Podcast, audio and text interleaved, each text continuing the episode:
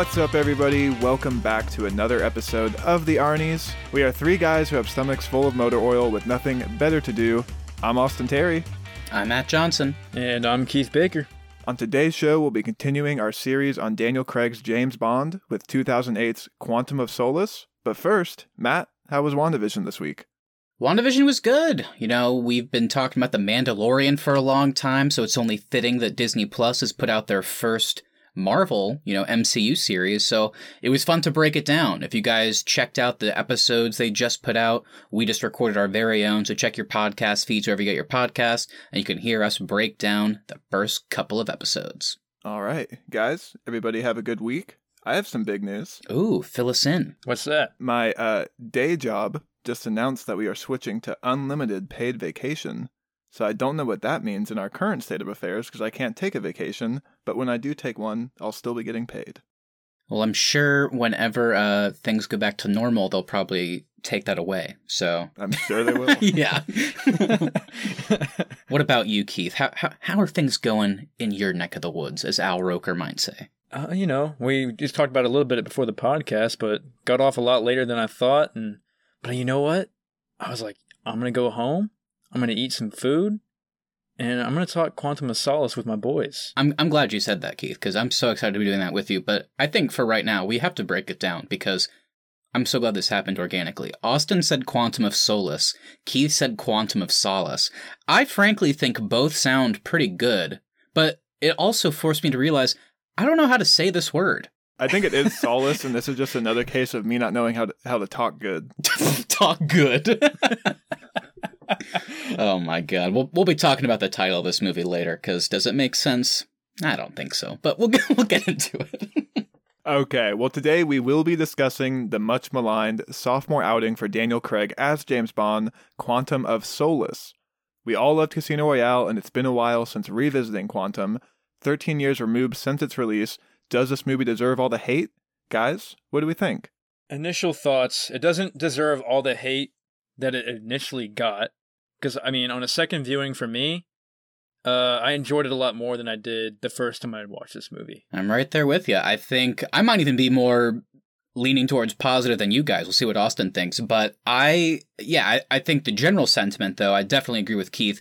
Does it deserve all the hate that it seemingly kind of got at release and only seemed to get more and more as time went on? I think definitely not. I think this movie has a lot of good stuff going for it. I think it's a fun watch. And the simple, you know, question that people will ask, but then you have to compare it to Casino Royale, especially since this is a direct sequel. And yeah, it's not as good, for sure in my opinion at least. But I don't think it deserves all the hate. I had a really good time watching this one. Is it as bad as I remember it being? Certainly not. I still don't think it's that great though. And I think if you look at it in the context of all of the Daniel Craig movies, I think this one probably still stays at the bottom. But oh, I do I definitely me. do think it is better than I remembered it being. God, as you guys know, I cannot wait to get to Spectre. Spectre is my easy bottom, so I can't wait to see what you guys think on a rewatch. all right, well let's go ahead and roll that music, and when we come back, we'll be diving into Quantum of Solace. Do you mean our podcast music, or do you mean another way to die? Dude, that theme song is terrible in this one. I kind of liked it. I, I kind of liked it.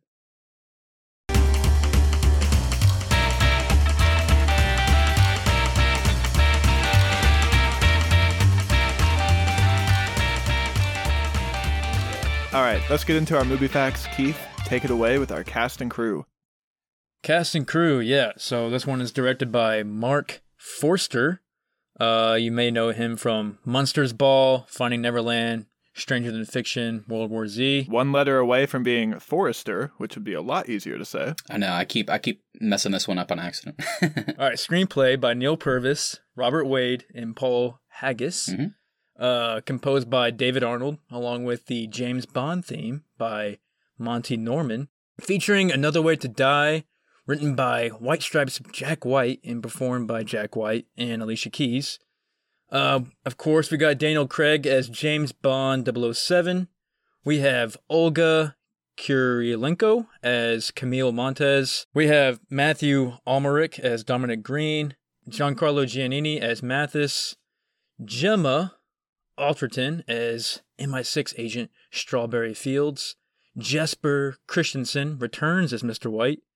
And Stranger Things, David Harbour as Gregg Beam, and Rory Kinnear as Bill Tanner. And we got Jeffrey Wright returning as Felix Leiter, and Judi Dench as M. Mm. So, guys, what's your thoughts on the cast and crew? I mean, this, the two standouts for me in this movie are definitely Judi Dench and Olga. I think they're both fantastic in their roles, and I honestly, without this movie, I don't know how this movie is even like a semblance of being good without those two in this one. Interesting, interesting. What about you, Keith? I like the way Austin put that, kind of singling some out. What about you? Are there any on here that you would call your highlight? Uh, yeah, I really enjoyed Felix in this one. Actually, um, I had forgot how big of a part he played in Quantum, and I really enjoyed uh, Jeffrey Wright's performance in it, uh, returning as him. So yeah, i that's my highlight. I agree with you guys. I think everything you have said so far is certainly a highlight, but just to kind of uh, mix it up, I would say maybe this is controversial. I don't know if this is a hot take. We'll talk about it later for sure. I really like Mathieu Amalric as Dominic Greene, and I like Dominic Greene as a character. I think it's this really kind of normal guy. It's not the traditional Bond thing. It's not, you know, it's not Mads Mikkelsen as Chiffre with a messed up eye that's bleeding all the time. It's just a pretty normal dude for the most part, but his plan is just absolutely nefarious, and I loved watching it come together, and him being the villain was so cool. Mathis being back, I loved him. And yeah, those are my highlights, I would say. I think Daniel Craig, of course, I think it can kind of go without saying. He looks good in the action scenes. I like his version of Bond, and it's another good performance. But yeah, I think you guys nailed it. I think these, lots of highlights in here for sure. You know, maybe the movie's not as good, but I think there's lots of individual parts that work on their own. Now, did they all come together? Not as well as they should, but I, I like a lot of this stuff. I think the villain's plan is cool. I think Dominic Greene is such a fucking boring villain, though. yeah. Hi, I'm Dominic Greene. Come to my party and I'll glare at you a little bit. I can I see why you would say I didn't read it as boring. I, re- I read it as just I read it as like the goal was to make him a, a seemingly normal guy that behind the scenes like he's parading around as this eco-friendly guy uh, with Green Planet, but he's really like the leader of Quantum and he's doing like some really disgusting stuff over the world in order to like he's like willing to sacrifice just everyday people in order to get like really fucked up dictators into like new positions and shit like that. So I found I found the plan. I agree. The plan is the most interesting part, but I kind of like the dichotomy of the whole normal guy but really bad behind the scenes. But I can't blame you for thinking it's boring because it's certainly not as exciting as what we see before and after this. I would say. Well, let's go ahead and get into the segment that Matt launched last time production nightmares. And of course, if we're talking about the production of this one, we got to talk about the writer's strike. Mm. Production for this film started right around the time of the 2007 2008 writer's strike. The WGA, or, or, Writers Guild of America, went on strike to demand higher wages. So essentially, that resulted in no studio could hire a writer to work on their film. Yeah. So that essentially resulted in Daniel Craig and Marc Forster just doing rewrites on their own on set. Yeah, uncredited, obviously. Which, if if I was doing that, I would want to be uncredited too. I wouldn't want anybody to know that I wrote the script. But um, so what does that mean, Austin? So because Neal Purvis, Robert Wade, and Paul Haggis wrote the first one, does that mean they wrote the rough draft and then just had no involvement after? I think it was actually just Paul Haggis that turned in his rough draft. I might be wrong on the name there, but basically the, the remaining two, whoever it is, came on after production was done and oh. kind of did rewrites for like reshoots. Mm. But but basically the way the rules of the strike worked was you can't employ a writer, but an actor and a director can work on scenes together. So that basically made Craig and Forster the default writers during production. Jeez.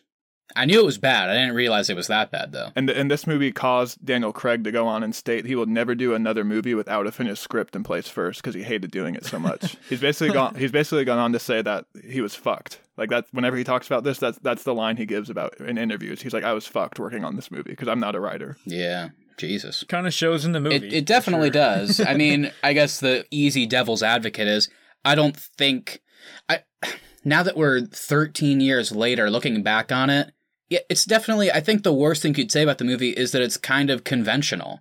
Now, it doesn't come off as that dire or that bad to me, so maybe that's a good thing looking back on it. But yeah, I definitely I didn't realize how bad it was at the time. Well, and and the other challenge to this too is that they were developing an original story for this one. Mm. So they mm. didn't have like a book or source material to work from. So like everything they're going from is an original idea. So they don't even have like a source material to fall back on without their writers. Right. This was the first one, right? Because they were after the Pierce Brosnan movies, they were done with all of them, and Casino Royale even they'd already done before. So they really were on like uncharted territory for the first time. That's kind of shitty timing. You're right. Um, there were also so many on-set accidents in this movie, and that combined with the writer's strike caused the crew to believe that the production was cursed. Like what? What do you mean? Act like?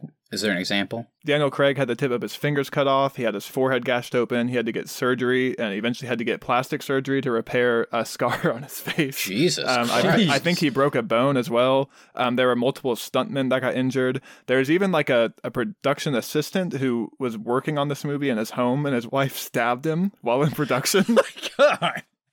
I shouldn't laugh at that, but jeez. Did they die? I don't know if I couldn't find if he died or not. Hmm. Damn. A lot of injuries other than Daniel Craig as well, like a lot of stuntman. I'm thinking back on it now. I'm not surprised. I mean, there's literal scenes of like people driving into each other with boats at full speed. So well, there's even but like so so a bunch of stuntmen were injured, and then also like some like just set stuff started breaking as well. Like some cables broke, and I think they even had a stage uh like stage production burned down. Jesus. They just said to do the stunts without any safety precautions. Like, no, you need to actually run this boat hundred. That's what it looked like in the movie. No, yeah. no safety nets, no no mattresses to catch you on. Just you just run it into the. There were some scenes in this. I was happens. like, oh my god, I did not remember that boat chase is insane. it's so bad. Oh my god. All right, guys. We've been dancing around it. This movie, a bit controversial, but let's talk about what people thought at the time so we can see what we think now 13 years later. So, the movie itself has a 65% on Rotten Tomatoes. The general consensus was while brutal and breathless, Quantum of Solace can deliver tender moments along with frenetic action, but coming on the heels of Casino Royale, it's still a bit of a disappointment. Positive reviewers noted that it was a smaller, more personal story in parts. Craig's Bond was said to be nursing a broken heart and a coldly suppressed rage in this film. Craig's performance received continued praise, like I said. The locations were called out. Roberto Schaefer's cinematography, Forster's technical direction, and the most consistent positive I could find was that Marc Forster made the conscious decision to put Judi Dench's M into more of the spotlight so they could focus on her and Bond's relationship more while leaving kind of the tired Bond girl romance plots behind for the most part. Yeah, I actually read some interviews with him where he said that he felt Judi Dench was underused in yeah, the last movies and he definitely. wanted to kind of give her a larger presence in this movie. And I completely agree with that for sure. Reviewers seem to be more mixed on some of the casting and the decision to use more action, like I mentioned before. Some liked the brutality and the opening car chase, while some felt it just became too conventional by the end. The, I saw the question came up is James Bond supposed to be an action hero? So the negatives were a bit easier to find for this one. Universally, people seem to agree. Definitely disappointment when you look at the last movie, uh, which felt more apparent, I guess, since this is the first direct sequel in the franchise, so it's kind of impossible not to compare it to Casino. The screenplay was heavily criticized for being incomprehensible at times, obviously pointing to the writer's strike, not surprising. And of course, the choice of Quantum of Solace as the title was brought into question. One reviewer said, Yes, it's a bad title, but at least it's not Octopussy. Um, lastly, I got here the film has seemingly received more positive reviews upon looking back years later. Most have called out the shorter running time, noting that many Bond films, for whatever reason, run out of steam before the end, including Casino Royale in this category, which I think we would agree with. While it didn't nail the execution, the dramatic idea and inciting incident of the movie have received praise in years since. So, boys, lots of positives here a hell of a lot more negatives. What do you guys think? What jumps out at you? What do you guys agree with? What do you disagree with? I definitely agree that the screenplay feels jumbled at times. Obviously, that's that's a that's a factor of, of the writer's strike, but still, they do they do jump around like crazy in this movie. Like the cuts are kind of ridiculous. Like it'll cut from Italy to Bolivia, which is like like just out of nowhere. We're in, and we're in a different country. Um, so I, I do think the screenplay does get a little nonsensical at times, like they said. I think all the individual performances are great, but overall, uh, this one is still kind of a letdown for me. For if you look at the entirety of Daniel Craig's films, you know, I, I'm really glad they put, and I agree with they what they said about putting Judi Dench more in it, but I think they do that well with the following films, and this one, I just felt like they forced her in this one and at a lot of weird, awkward moments that maybe she shouldn't have been there. I liked whenever she was still in London and talking to him, you know, over the phone. It just seemed like she was able to like fly to everywhere he was in like two seconds. Well, and and my point about the cuts being weird is, is there's a whole sequence of events where Bond gets all his like travel cards canceled. Like he's literally at the airport, his cards get canceled. Yeah. And he's like, "Shit, I can't travel anymore." Then he's just in and then the next scene he's in a different country. He's like hanging out with have impact on the movie. Yeah. But that's that's kind of what I mean is, is they introduce plot points and they don't develop them as the movie goes on. Yeah, I like I like what you said there, Keith. It's like, and maybe that's just by proxy of Judi Dench at this point being in all the Brosnan films, and then Casino at this point, and now Quantum, and it's like this is the first one that uses her in more of like in more of a capacity besides just a couple scenes in the movie. So it's like it's gonna be kind of awkward at first, and I do ultimately think I know Austin brought up this point. We're gonna talk about it later it, I wish they would have used it in different ways because I love Judi Dench in the beginning of this movie. Whenever they're interrogating Mr. White, and at the in the last scene, she's fantastic. And to be clear, she's great throughout the movie. But then the use of her in the rest of the movie is just, I don't trust you, Bond, and he's my agent. I trust him. It's like uh, what? like it's just weird. So the execution's bad. That being said, without this movie and, and M's use here, Skyfall doesn't work at all. And Skyfall's whole crux is the M Bond stuff. So I, can I can appreciate it a little bit for that. And then before we move on, since you guys w- talked about some of the negatives, and I totally agree with you, I do want to say I think you know the positives that they called out at the time. There's still a lot here. I like that this Bond is kind of coming directly off the heels of Casino. He's he's sad. He has a broken heart, as they say, but still he has that brutality under the surface. Craig's great. I like the locations. Everything looked really cool, and specifically, you know, they said Roberto Schaefer's cinematography. I wanted to call that out because I think while the movie I don't think is edited particularly well, I think it's shot very well. So I think it always looks good. I wish they would have just they want they just feel like they wanted to cut like every second. I wish they would have held on some scenes because it's shot so well and it looks great. All right. Well, it's been 13 years since Quantum released in theaters. If anybody is listening at home that hasn't seen this recently, Matt, could you kind of give us a plot summary to remind us all what happened in Quantum of Solace? I'll do my best. Everybody, Casino and Quantum are both on Netflix. So if you want to go watch it real quick and then come back, I can't blame you. But if you don't, let's see if I can run through this real quick. Here's what happens in Quantum of Solace. And I called this out last time when we were talking about Casino Royale. I was like, I really wanted this plot summary to be short. The problem is, upon rewatching Casino Royale, everything is connected to a point. If I cut out even one sentence, nothing makes sense.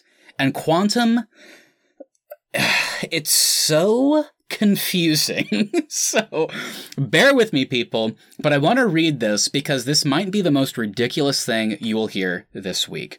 And Matt said it's confusing. If anybody listening is a director or something, pay your writers fairly so they don't go on strike while Yeah. they're filming. Yes, Because you might end up writing your movie. So, everybody, with that said, welcome to Daniel Craig and Marc Forster's Quantum of Solace. Moments after the previous film, James Bond has captured Mr. White and delivers him to M to find out about his mysterious organization, Quantum. M's bodyguard is revealed to be a member of Quantum, and Mr. White escapes. Looking into the bodyguard, points Bond to Haiti and discovers a hitman has been sent to kill Camille Montes at the behest of her lover, environmentalist, and entrepreneur, Dominic Greene. Bond learns Greene is helping exiled Bolivian General Medrano, who murdered Camille's family, to overthrow the government and become the new president, and all Greene wants in return is a seemingly barren piece of desert. Bond heads to Italy and convinces his old pal Rene Mathis, whose innocence was apparently confirmed after the events of Casino Royale, to accompany him to Bolivia. At a party, Bond again rescues Camille from Greene. Afterwards, Bond and Camille leave the party so that Camille can show Bond the details of the mysterious Tiara project. The following day, Bond and Camille survey Quantum's intended land acquisition by air, and then, of course, their plane is shot down by a Bolivian fighter aircraft. This, oh my god. They skydive into a sinkhole and discover Quantum is damming Bolivia's supply of fresh water to create a monopoly. Pay your writers. Pay your writers! Pay your writers! Back in La Paz, Bond meets M and learns Quantum killed Fields by drowning her in crude oil. Bond meets CIA agent Felix Leiter, who, by God, why is he not in more of this movie? Who discloses Greene and Mandrano will meet in the Atacama Desert to finalize their agreement. Warned by Leiter, he evades the CIA's Special Activities Division when they attempt to kill him. At a really cool looking eco hotel in the desert, Greene tells Medrano that he now controls the majority of Bolivia's water supply, and Medrano must now accept a new contract that makes Greene Bolivia's sole provider of water at significantly higher rates. Bond infiltrates the complex, of course, though, and confronts Greene. Meanwhile, Camille kills Medrano, avenging the murders of her family. The struggle leaves the hotel destroyed by fire and Greene with an axe in his foot. Bond captures Greene and interrogates him about Quantum. Bond leaves him stranded in the desert with only a can of engine oil to drink. Very badass. And finally, let's wrap it up with the epilogue. Bond travels to Kazan, Russia, where he finds Vesper Lynd's former lover, Yusef Kabira, a member of Quantum who seduces women with valuable connections and is indirectly responsible for her death. Bond saves Kabira's latest target from Vesper's fate, and, you know, he's been murdering everybody in this film, even people that were totally innocent, and we see some character growth because he allows MI6 to arrest him. M tells Bond she needs him back. He responds that he never left, and while walking away, he drops behind him in the snow the necklace that Kabira gave to Vesper.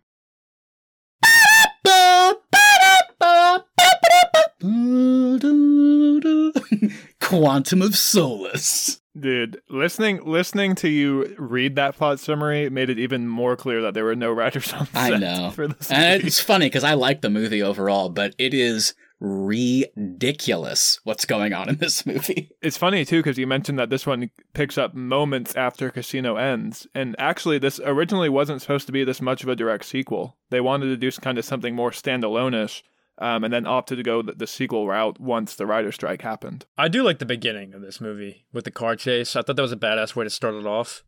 Because most Bond films kind of start off kind of soft, and uh, this one just started off right in the action. I like it. I don't know. I think the car chase it's cool, but it's kind of long and it looks slow in a way. Like it's I don't think it's very exciting as far as car chases go.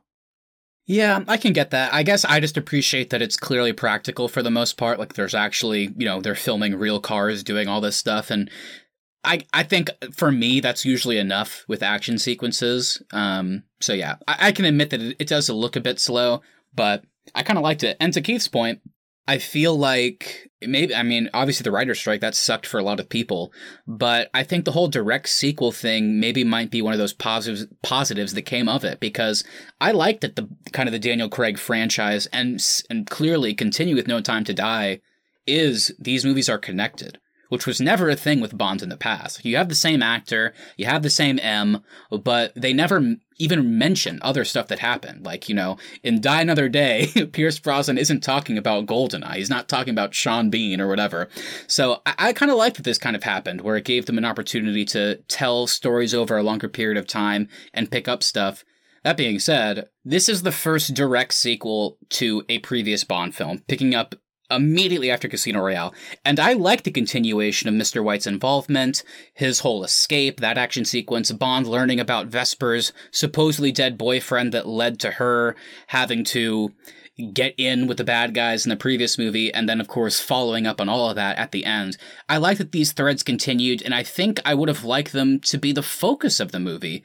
Um, it's because they're really just the prologue and epilogue. I mean, do you guys agree? After the prologue, couldn't Mr. White have been the villain of this movie, like the main villain? Like have him be the leader? Like you, can have you can do the exact same plan.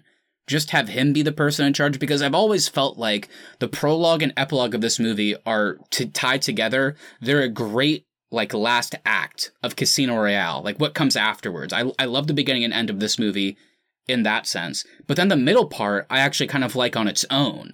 But I don't think they fit together very well at all. Well, and we're gonna have to talk about the epilogue because I, I think the epilogue is great, but god damn, it comes out of nowhere. That's what I mean, yeah. I think you made a good point though. I think I think the middle of this film feels like a different movie than the than the beginning and the and the end Yeah. do.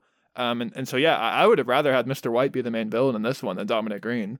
I think uh, Mathieu Amalric gives a good performance, but the character as a whole, I just think is so boring. Yeah, what about you, Keith? Yeah, it just would make more sense if he was the main character. Like, why would you only have him ten minutes of screen time in the not even ten minutes, probably like five minutes of screen time in the in Casino, and then you give him like ten minutes of screen time in this one? Yeah. What's the even what's the point of his character now if you're never even gonna like develop it? and they continue to not or don't whatever you want to say yeah it's weird i and it, it's tough because i mean the writer strike was so terrible and i don't want to shit on this movie because they had to put it out and it was just like a casualty of that. But there are some things I just don't get. I mean, I, I guess on the one hand, it's like they cast Jesper Christensen in the previous movie, and I guess they were like, we'll get another actor to play a villain.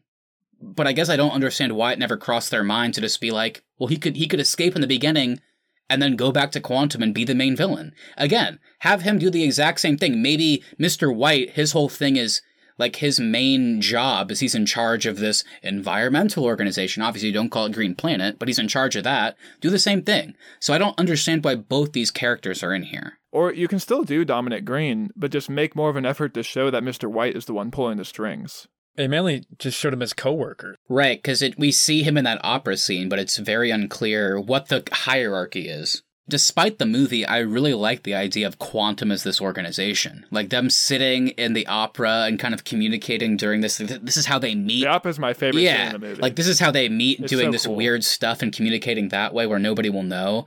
And clearly, it's just such a wide-reaching organization. And Mr. White, who we know from Casino and some of his actions, he's clearly involved. So I don't want to spoil anything, but they just abandoned this going forward and I won't say where, but I mean, it's just like, yeah, it's just a shame because I guess this movie just didn't receive good enough praise to them. So they were like, we gotta bury it, we gotta bury it, like all the ideas. So it's a shame because I think they really could have developed a lot of this and had more villains be interconnected, whereas they're just not. And it kind of sucks because they could have did something cool with this. But one thing I'll say about the opera scene, I thought it was hilarious whenever Bond comes on. He's like, "Really, guys? This is the best place you're gonna meet." It's so funny. It's also the most kind of like spyish James Bond that we've gotten from Daniel Craig as well. I think in, in both Casino and this one, like this is the one where he actually feels like a spy. Yeah, but you know what the thing I like? I'm not even making a joke. He's kind of a bad spy. Oh, he's a terrible spy. He gets on scene in Bolivia for for two hours and already gets his cover blown. yeah, and I know everybody knows who he is. yeah. It's like, oh, it's James Bond. And he he willing. There's a scene where he willingly looks at a security camera at one point and lets it take his photo. I know. It's so funny. It's like I love that they took the whole legend of James Bond from the previous iterations and applied that to the same character because he's named James Bond. But it's almost like it's the inverse. It's like he thinks he's James Bond, who's like, I'm James Bond, nothing's gonna go wrong. And he's just an idiot, dude. Like the scene at the opera where he throws a guy for no reason off of a building and the guy lands on a car, Dominic Greene kills him, and then M's like, Bond, that guy worked for us what the fuck are you doing? And he's just like, oh, shit, sorry. like, this guy's an idiot. And kind of in, I kind of like it, kind of in a good way. He's just a fuck up, but he thinks he's the shit. And it kind of works as like a character arc going forward. It's just kind of silly sometimes. So moving on here, um, to me, a lot of the action set pieces in this movie feel really forced. Um, I feel like Casino, all of the action made sense within the context of the plot, whereas in this one, it's almost like we're doing plot stuff and then we take a break to go film an action scene. The most egregious one to me being the plane chase. The plane chase, I think, is so forced in this movie and it just comes out of nowhere. Yeah, weird scene. This is the worst one for sure. It doesn't look good. And they're they're trying to figure out the villain's plot, and then just out of nowhere, just machine gun fire. It's like, oh, okay, another action sequence, um, and it's just silly because then they jump out. I love Bond's like reactions. Like the plane gets shot up, and it's on fire. Like all the engines are failing, and then he just pulls up and he's he's trying to like, go straight up in the air. then he just said screw it, and then he just dives down to the bottom of the plane almost gets hit by all the cargo and then just jumps out with um, Camille. It's hilarious. yeah, and they somehow survived by like hugging each other and then pulling the chute, like ten feet above the ground. Yeah, really lucky they fell into a sinkhole. It bought them an extra hundred feet of space. Oh yeah, they would have died for sure.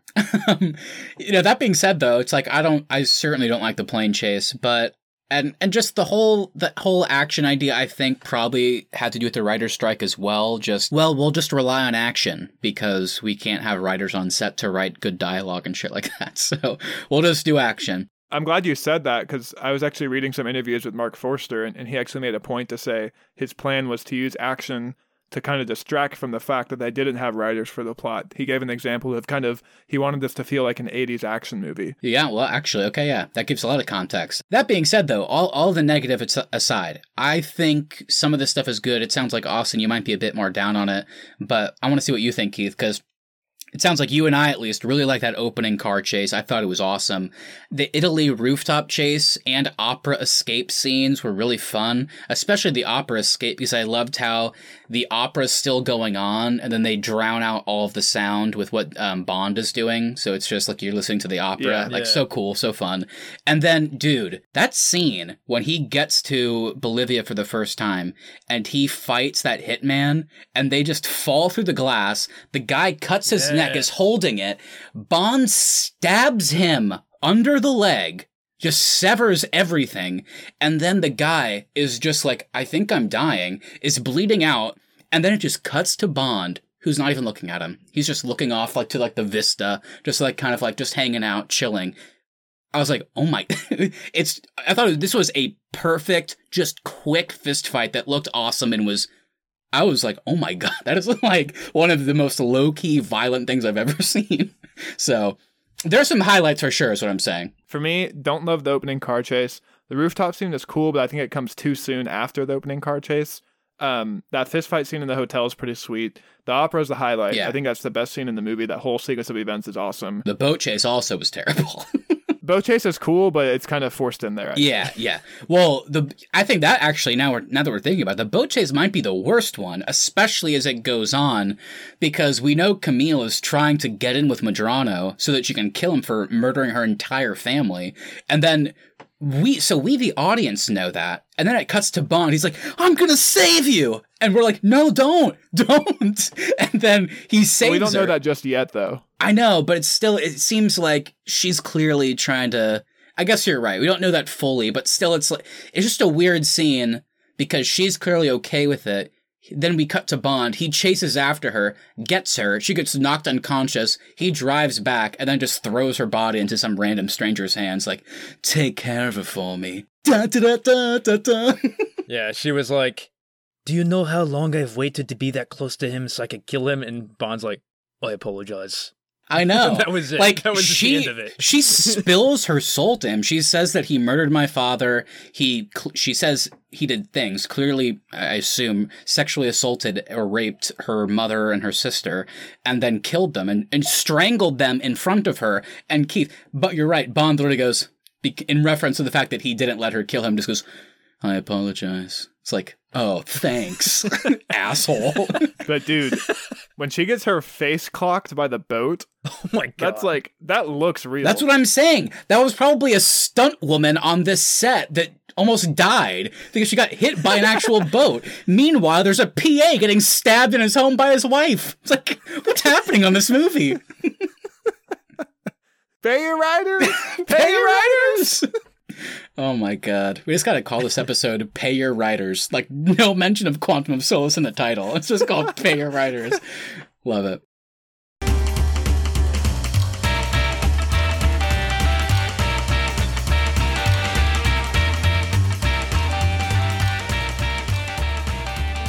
Austin, I gotta get in close here because this one I feel passionate about. I don't know how you feel about this, Austin. I know Keith's on the same page here.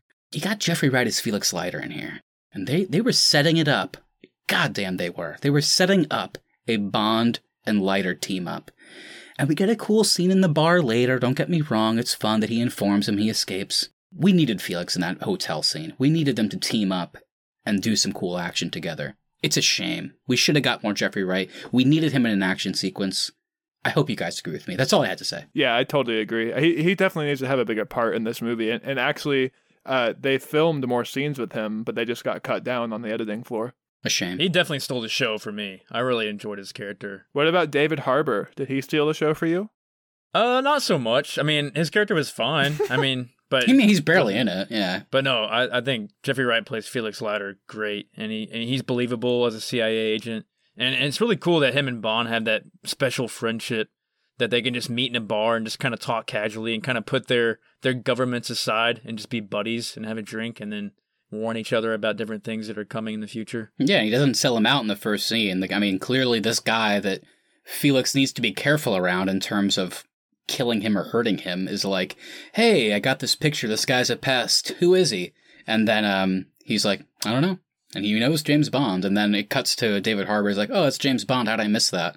So it's like he's gonna protect his pal, even though they don't know each other that well. He's got his back, which I like, and I can't wait to see more of him going forward. But again, there won't be enough of him, and I will be pissed, and I will bring it up each and every episode. well, David Harbour also does have a great line in that plane scene, though, when they're taking off and they hit some turbulence, and he just goes. Jeez! I know. I laughed at that too. I don't even know why. It's just so jeez. They're about to fucking crash, and then the the uh, the steward is just like, "Sorry." it's like, why? Why did they film this? Why did they leave this in here? Pay your writers. Pay, Pay your writers. writers, please, God. Um, okay, so I also do want to get into the M and Bond relationship. As we've said, Judi Dench is still fantastic in this movie, but the character itself seems to flip flop pretty easily. Um, Casino, by the end, she trusts him. In Quantum, she trusts him for like 10 minutes, then she's back to not trusting him. People around Bond keep dying, so she tries to bring him in. Bond beats up some guys in an elevator, then she trusts him again, and then at the end, when he lets Yusef live, she's once again confirming if she can trust him or not. So, what do you guys think about this relationship in this movie? Yeah, so, since Casino is kind of Bond's origin, we're still trying to figure out what what M's trust issues are with Bond. I guess if that's the right wording, because like we talked about before, he does some crazy shit, and she gets in trouble for it because she has to report to higher ups. And the guy's like, "So why is Bond killing our own people?" Yeah, he has to explain that. And so yeah. she's kind of come. I, I, whenever he, she gets mad at him, I'm with her. Me too. Yeah, and, and I agree with you there, Keith. I just think it really is really jarring when she goes to bring him in. She makes him turn over all his weapons.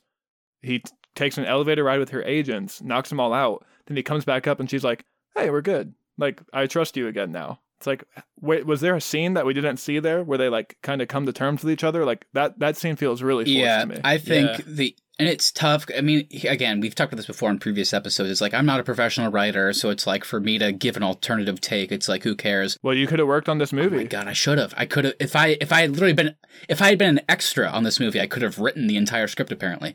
Um, so yeah, I feel like you, the movie can play out the exact same way, like literally the exact same way, with the exception of that scene Austin's talking about. Whenever Fields dies, and then she chastises him, basically fires him, or at least like tells him to go home. And then he does a thing where he escapes, beats everybody up in the elevator. He doesn't need to talk to M. He needs to just leave.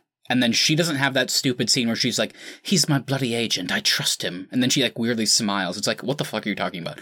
Um, cut all that out. cut everything out, and then have Bond finish the mission, go to the hotel, cut to Kazan, Russia, have him go in, have him not be with MI6, have him just go and like do that, and then have MI6 come afterwards and then have that same scene with M and just have him have her be like do that classic thing you see in movies where it's like well, Bond, I don't appreciate your methods, but clearly you were onto something, and you were right, so I'm glad to have you. And then have Bond go, well, actually, I just want to say, you were right, too. Which he does say at the end. He says M was right, but it's like, he should apologize. Like, I was really sad. I was in a bad place and clearly people got hurt because of it. I'm sorry. And then have that perfect last line where ever M's like, Bond, I need you back. And he's like, I never left.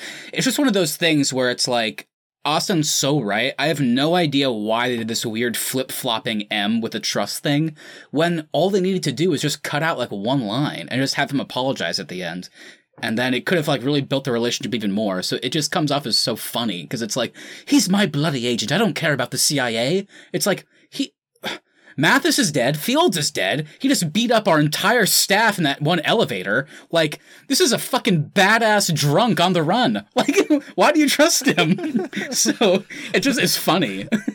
I guess you could almost say that it's like they have their own double agency, her and Bond. Like she cuts him loose and takes his weapon, all that. I think she actually did want him to steal that gun and do and do the thing that he needs to do to get the job done. So it's like yeah. she has to put she has to put on an act for her government, but at the same time, he's her best agent, even though he's even though he's kind of a dipshit sometimes, but he's still her best agent because he gets the he gets the job done. So it is unfortunate though because again, no spoilers, but just very vague. Bond continues to the next two movies, have sex with people, and then those people are either immediately killed or they are put in immediate danger because they had sex with Bond. So he's not learning too much. Kind of like we talked about in Casino though, that is kind of a James Bond tradition though. There's there's usually always two Bond girls one of the Bond girls ends up dead, and then he always saves the other one. Well, we should talk about them because I really like Camille as a character. I think Olga Kurylenko. I wish there was more to the character, but overall, I still think there's so much more to it than most of the, you know, quote unquote Bond girls we get. I really liked her. I mean, she's kind of like because they say she's Bolivian Secret Service. She's kind of like, you know, a version of Bond who just hasn't had the opportunity yet to have that personal kill, which is what they talk about at the end of the movie. That he's like coaching her through how this kill is different because it's personal.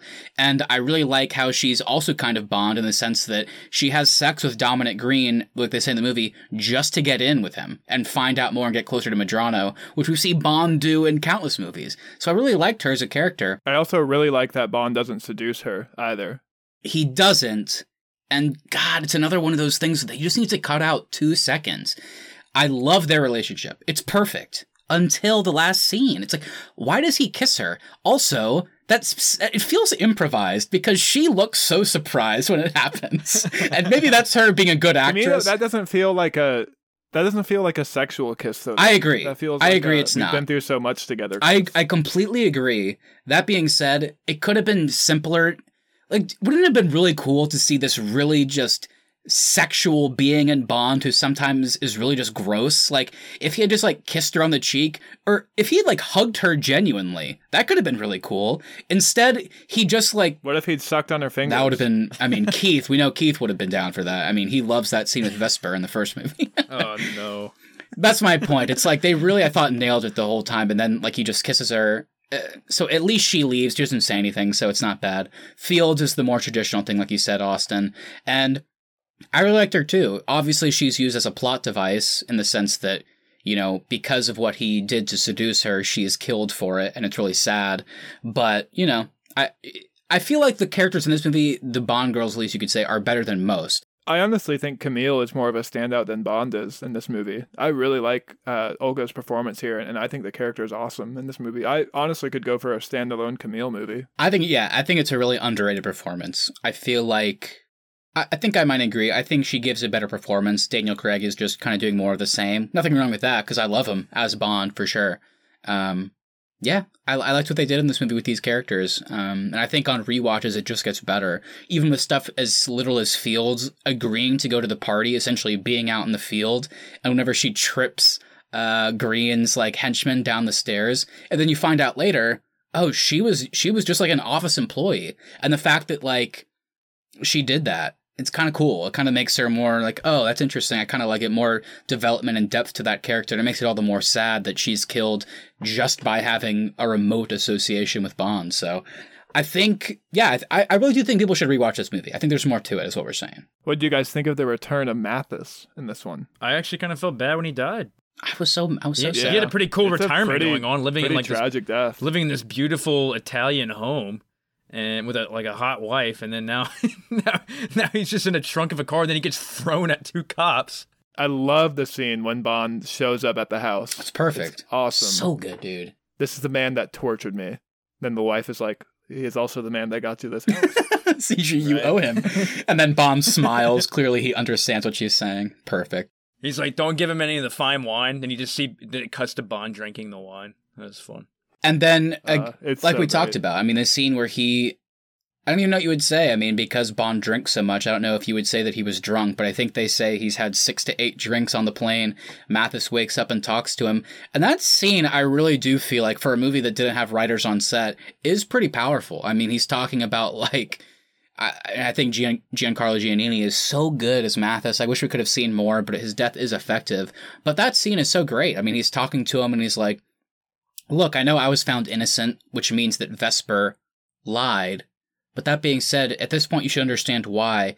You don't have to forgive her, but forgive yourself for your involvement. And also recognize the fact that she died for you. You know, she betrayed you, if you want to look at it that way, but she did love you. She did care about you. So at least acknowledge that. And then, dude, the line whenever Bond is just sitting there clearly dazed and it's like the middle of the night and they're on this plane and he's the only one at the bar and Mathis is like, Do you want a sleeping pill?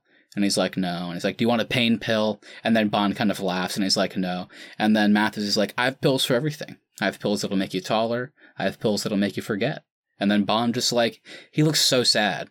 And I was like, this scene is so good, dude. this scene is great. It also gives a, a little bit more uh, depth to Mathis's character because he is kind of the older Bond. Yeah. Like, he's been through Bond's entire life, and he's he's lived to be an old spy, which is hard to do in this industry. Yeah. And then following up on that, in the death scene, it's so good. It's just, I wish that it wasn't so weirdly like blocked and how. I mean, he's basically a human shield. It's it's just gross. It's weird. I think that's the point, though. I agree. I think I think he's supposed to be the human shield. I think it's supposed to show that Bond is still willing to do whatever it takes to accomplish this mission. And he threw Mathis in a dumpster, and she's like, "Is that how you treat your friends?" And he's like, "He wouldn't have cared."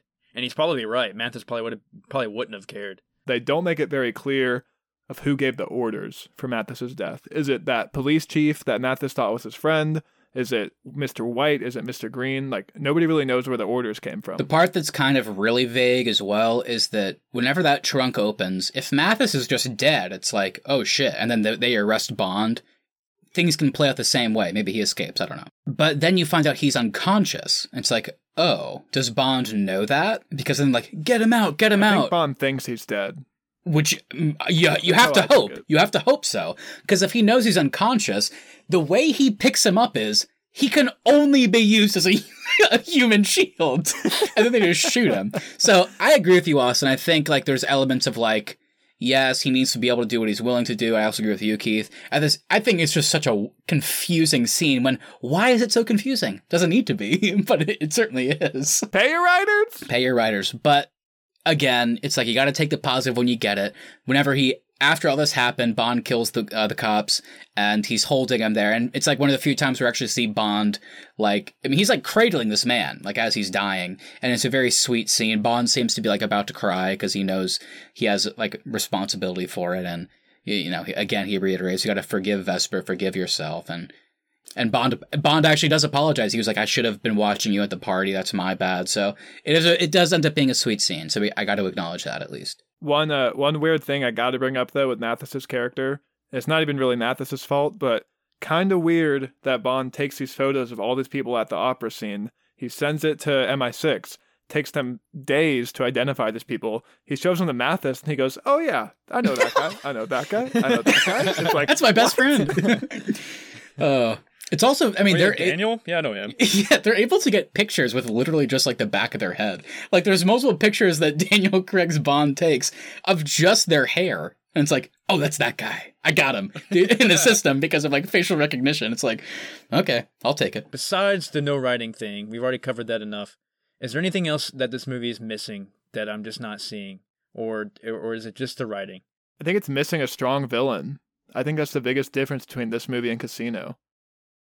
I think Le Chiffre in Casino is actually really good as a villain. I think there are some. He does take kind of a weird trajectory towards the end, but the dynamic him and Bond have together is so interesting and compelling to watch. Even when they're just sitting playing cards, it's an engaging scene. Yeah, here's the thing. Uh, Casino Royale, Mads Mikkelsen had the benefit of working with a director that wanted to do the traditional Bond villain thing of like, we need to have something distinguishing about you. So we're going to have your eye be weird. You're going to bleed from the eye. You also have asthma. So you're going to be like doing an inhaler all the time. So that's like your whole thing. So he, for one, is already like a traditional Bond villain, and you have Mads Mikkelsen giving a very kind of flamboyant, exciting, loud performance while still being quiet, but it's just very kind of outward, if you know what I mean. Like it's not a normal person. So you have that in favor of it.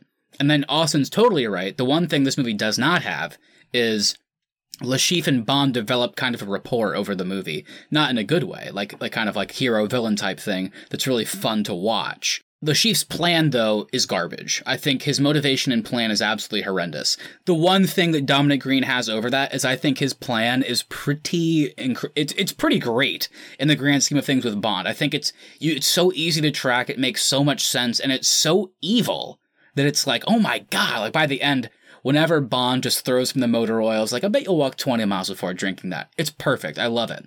The one thing that's different is I think Austin's right that uh, Mathieu Amalric does give a good performance, but it's kind of like the thing is like you compare with other villains. And it's not so exciting because they purposely made him so normal, and then he has almost no interaction or rapport with Bond, and that's kind of the thing that's that kind of brings it down for me. That's the one thing I wish they could have found more scenes to make that happen. Because by the end, whenever they're fighting, it's like I guess they've met each other like once, kind of briefly at a party. They know each other, but it's not like it doesn't feel cathartic when they kind of come together because they haven't really talked at all. And I think the other thing too that I really like about Casino is throughout the movie, you can see Bond messing up Le Chiffre's plan, and you can see how much it frustrates Le Chiffre, and you don't really get any of that in Quantum. That's true. That's a really good point. I also was reading that that they wanted the theme of Casino to be terrorism, and they wanted the theme of this one to be environmentalism. Yeah. So that's kind of why we shift to more of an environmentally focused uh, plan. I like. I mean that that part I do like about it. I, I like that aspect. Both good points. Yeah, I you know actually I didn't even think about that. What you said, Matt. Uh, like there's really no good action between uh Bond and uh, Greene, really. Just Greene hitting Bond repeatedly with a crowbar until they fall Yeah. off the balconies wherever they were, wherever they were. Terrible fighting. fight scene. yeah, terrible. So, our last point with Casino Royale was that it felt overlong. That movie is two hours and 20 minutes. This movie is 40 minutes shorter. And personally, well, I, like I've said before, I don't love how it's edited. I do like the pacing. I like how events move, and I like how the movie itself just kind of moves along at a pretty steady, fun, fast pace.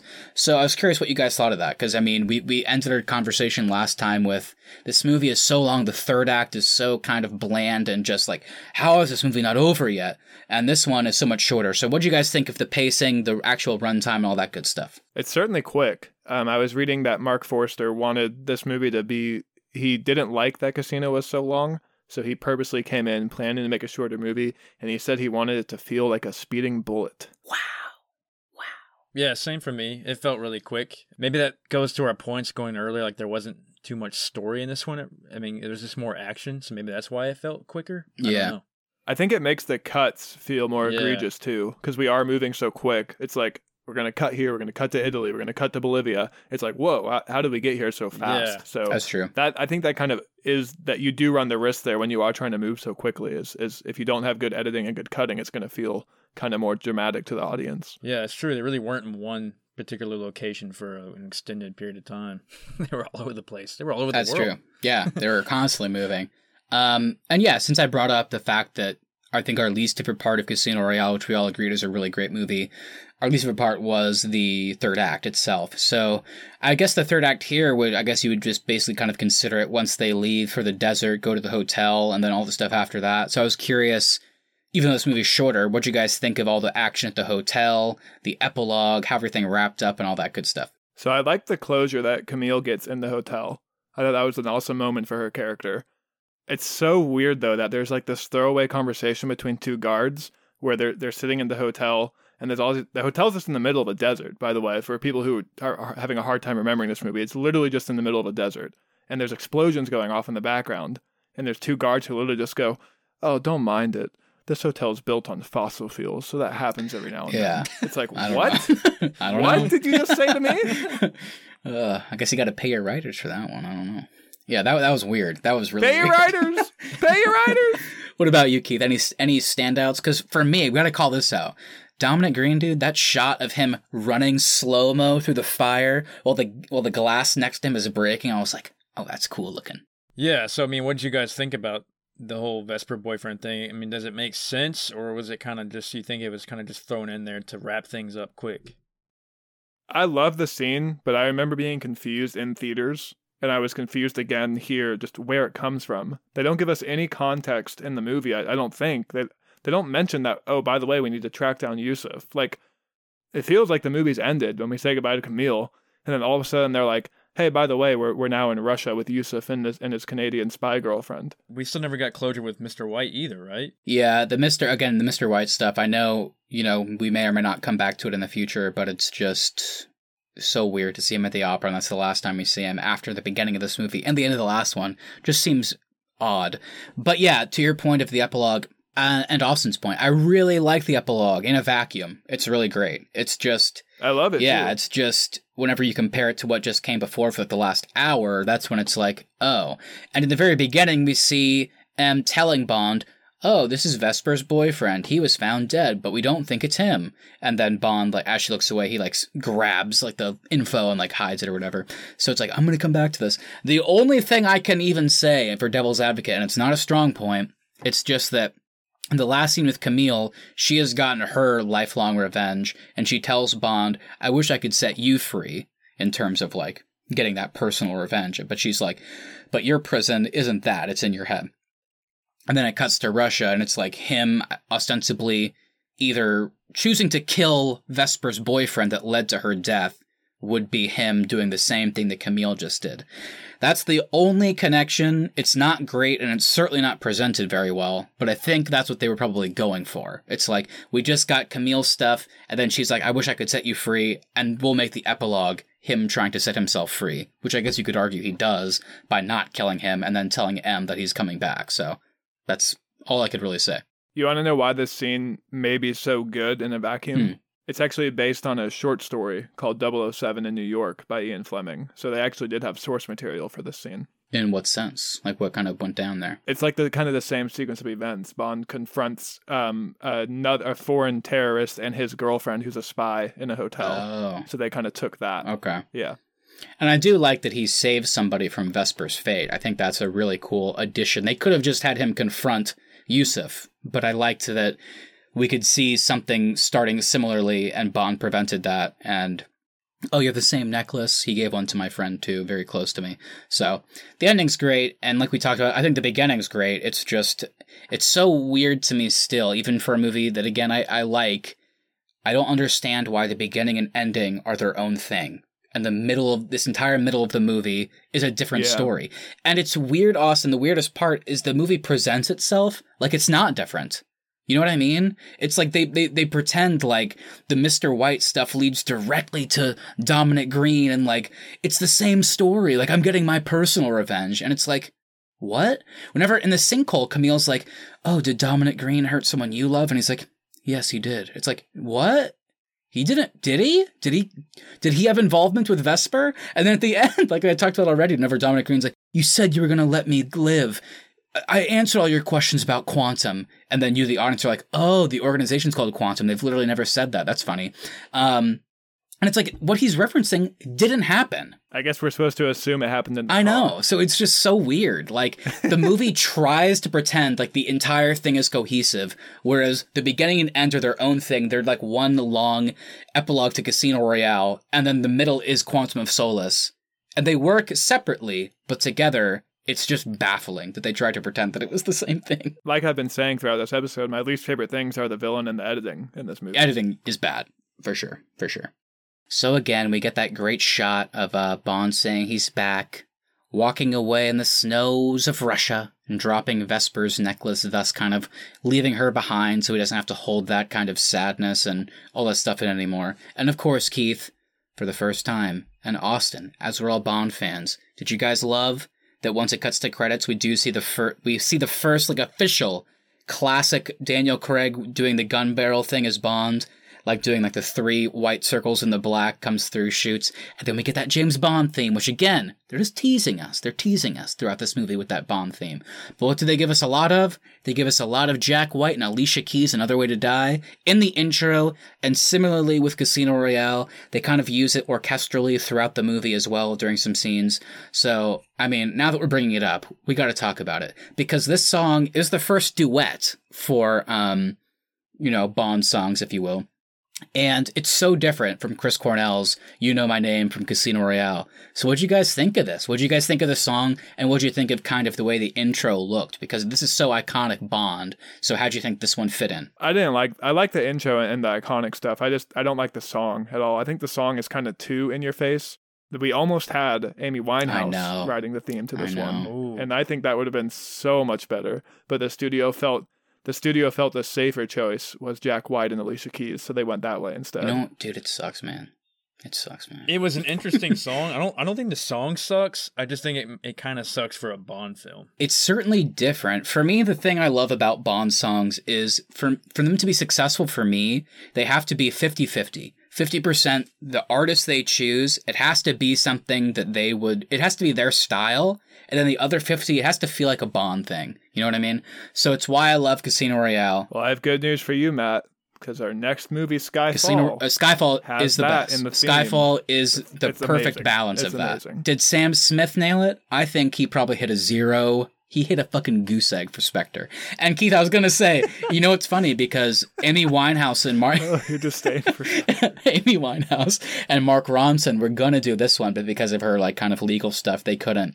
It's a shame. I, I do like Another Way to Die. I like it more, but it's not my favorite. There could be a, but to that point though, there there could be a whole list of people that were supposed to do Bond songs and then never did.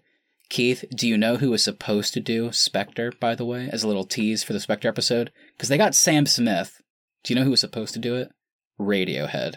Radiohead recorded a song called Spectre, and they said, no, it's too dark.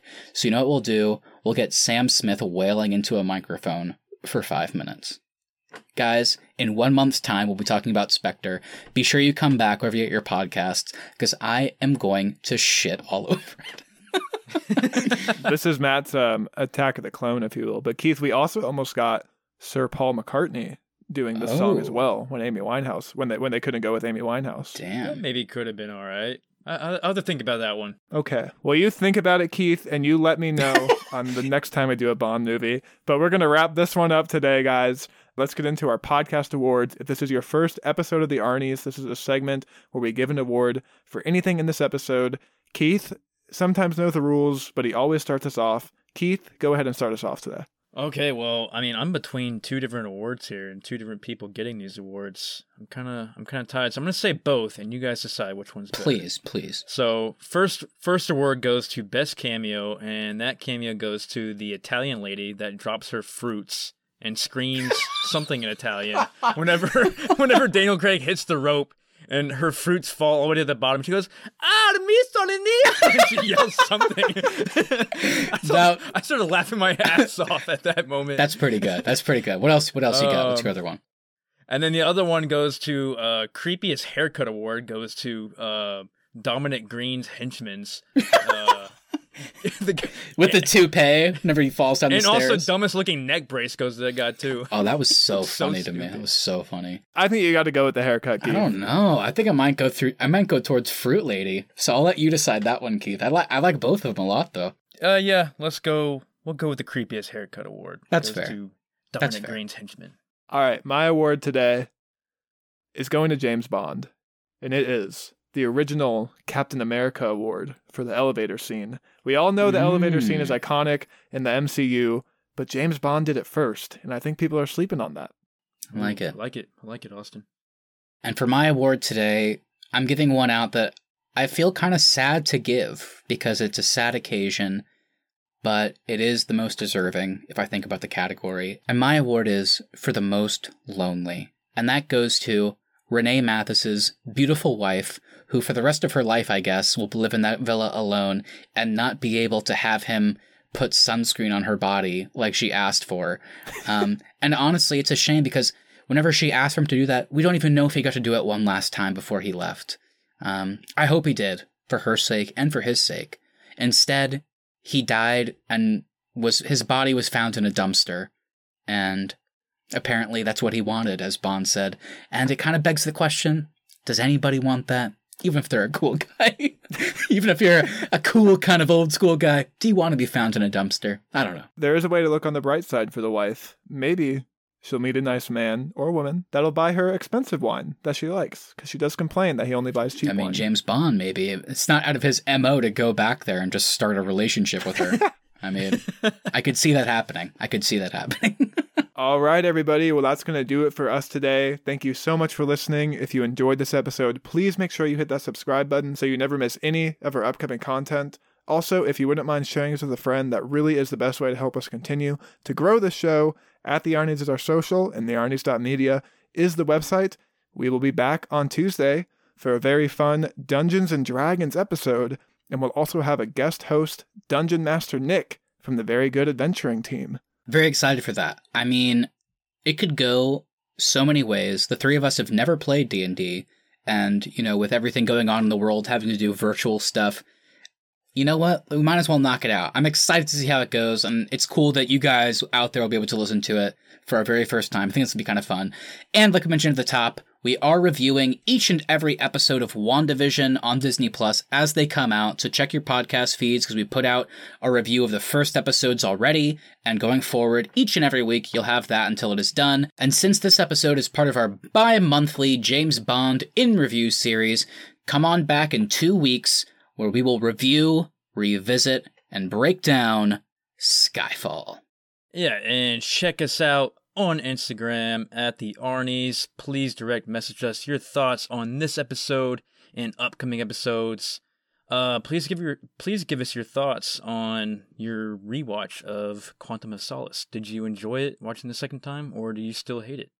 Also, please give us your favorite, or if you already have one, your character for Dungeons and Dragons. We wanna we wanna hear those. Yeah, tell us your class. Tell us your race. Are you a a dwarf elf? Are you a, a human knight? We don't we don't really know him. but we're, we're gonna, gonna figure it out. I week. promise. I'm gonna do my best.